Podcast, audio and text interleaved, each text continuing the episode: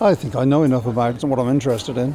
I spend a lot of time on the continent, and I know the problems that arise when you don't have walk-through borders. And the security aspect doesn't come into it as far as I'm concerned. You might as well go back to the system which makes it nice and easy for driving through the whole of Europe without ever stopping to get out of the car if need be.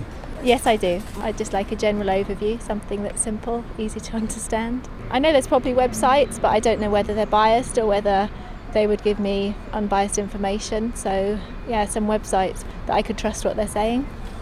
True information, not that's made up. I think they will mask everything. Government, any M P.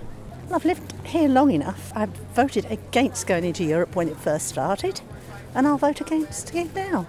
Because, that, if OK, so we might go downhill a bit, but that's when the British people pick themselves up and work.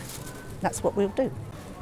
I have all the information I need. I'm voting to leave, to get back control over the country. Our own comings and goings in this country is getting out of our hands. So it's really to get all that back. Yes, a lot more.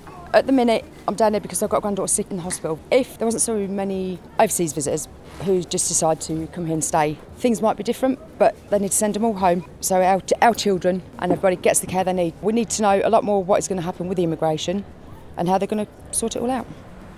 Yes, I think so.